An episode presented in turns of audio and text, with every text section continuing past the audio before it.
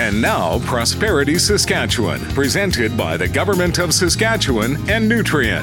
It's easy to see why a lot of people considered Saskatchewan to be a wheat province, given our license plates. For a good example, go to the museum in Watrous, which is great, by the way. Anyway, go upstairs and you'll see a wall with a sample of every year's Saskatchewan license plate on it. That's over 100 years, so over 100 plates. Now, if you look at license plates, you'll notice there were sheaves of wheat on them as part of our coat of arms in the early 1900s. Then in the 1950s, the words Wheat Province were embossed onto every plate. Then in the 1960s, Wheat Province disappeared, and it was just a number and our provincial name. And we started potash mining about then too, by the way. Anyway, wheat sheaves reappeared in 1977 and have stuck ever since. And we added Land of Living Skies in 1998. I'm Eric Anderson from Simsa. Prosperity Saskatchewan, presented by the Government of Saskatchewan and Nutrien.